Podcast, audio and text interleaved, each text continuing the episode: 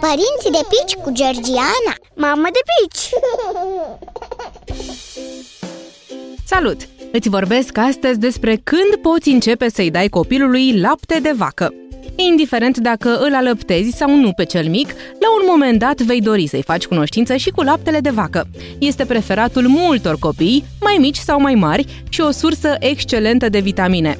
Tocmai din cauza vitaminelor, unele insuficiente, altele în cantitate mult prea mare, laptele de vacă nu este recomandat copiilor înainte de vârsta de un an.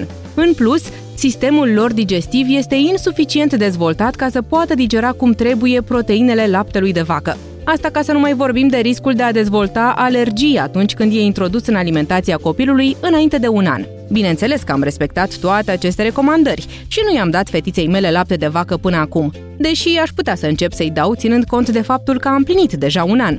Cu toate astea, nu mă grăbesc să-i înlocuiesc laptele formulă cu laptele de vacă, deși am început cei drept să-l folosesc pentru a-i face copilului orez sau griș cu lapte, pe care cea mică le servește cu mare poftă. Pe scurt, laptele de vacă ar trebui să intre în alimentația copilului după vârsta de un an.